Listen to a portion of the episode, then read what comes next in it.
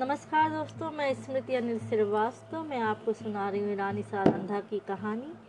अभी तक आपने हमारे लास्ट एपिसोड में सुना कि चंपत राय जो कि ओछा के राजा थे और रानी सारंधा के पति उन्होंने रानी सारंधा से पूछा क्या बात है? अब तुम पहले की तरह खुश क्यों नहीं रहती हो? रानी सारंधा बोलती हैं नहीं ज, आ, मैं तो खुश हूँ जहाँ आप खुश हैं, वहाँ मैं भी खुश हूँ। लेकिन इस जवाब से चंपत राय संतुष्ट नहीं होते और उससे बोलते हैं, मैं जब से यहाँ आया हूँ, मैंने तुम्हारे मुख कमल पर कभी मनोहरणी मुस्कुराहट नहीं देखी। तुमने कभी अपने हाथों से मुझे बीड़ा नहीं खिलाया, कभी मेरी मांग नहीं सवारी, कभी मेरे शरीर पर शस्त्र न सजाए। कहीं प्रेमलता मुझा तो नहीं गई? सारंधा ने कहा प्राणनाथ, आप मुझसे ऐसी बात पूछते हैं जिसका उत्तर मेरे पास नहीं है। यथार्थ में इन दिनों मेरा चित्त कुछ उदास रहता है। मैं बहुत चाहती हूँ कि खुश रहूँ, मगर बोझ सा हृदय पर धरा रहता है।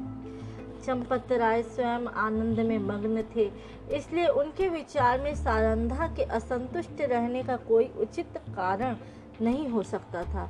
वे बाहें सिकोड़ कर बोले मुझे तुम्हारी उदास, उदासी का कोई विशेष कारण नहीं मालूम होता। ओछे में कौन सा सुख था जो यहाँ नहीं है? सारंधा का चेहरा लाल हो गया। बोली, मैं कुछ कहूँ, आप नाराज़ तो ना होंगे? चंपत राय, नहीं, शौक से कहो। सारंधा, ओछे में मैं एक राजा की रानी थी। यहाँ मैं एक जागीरदार की चेरी हूँ।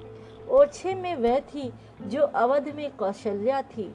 यहाँ मैं बादशाह के एक सेवक की स्त्री हूँ। जिस बादशाह के सामने आज आप सादर से सिर झुकाते हैं, वह कल तक आपके नाम से कांपता था।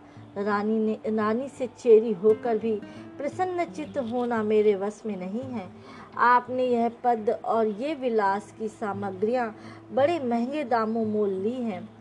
चंपत राय के नेत्रों पर से एक पर्दा सा हट गया। वे अब तक सारंधा की आत्मिक उच्चता को न जानते थे। जैसे वे माँ बाप का बालक माँ की चर्चा सुनकर रोने लगता है।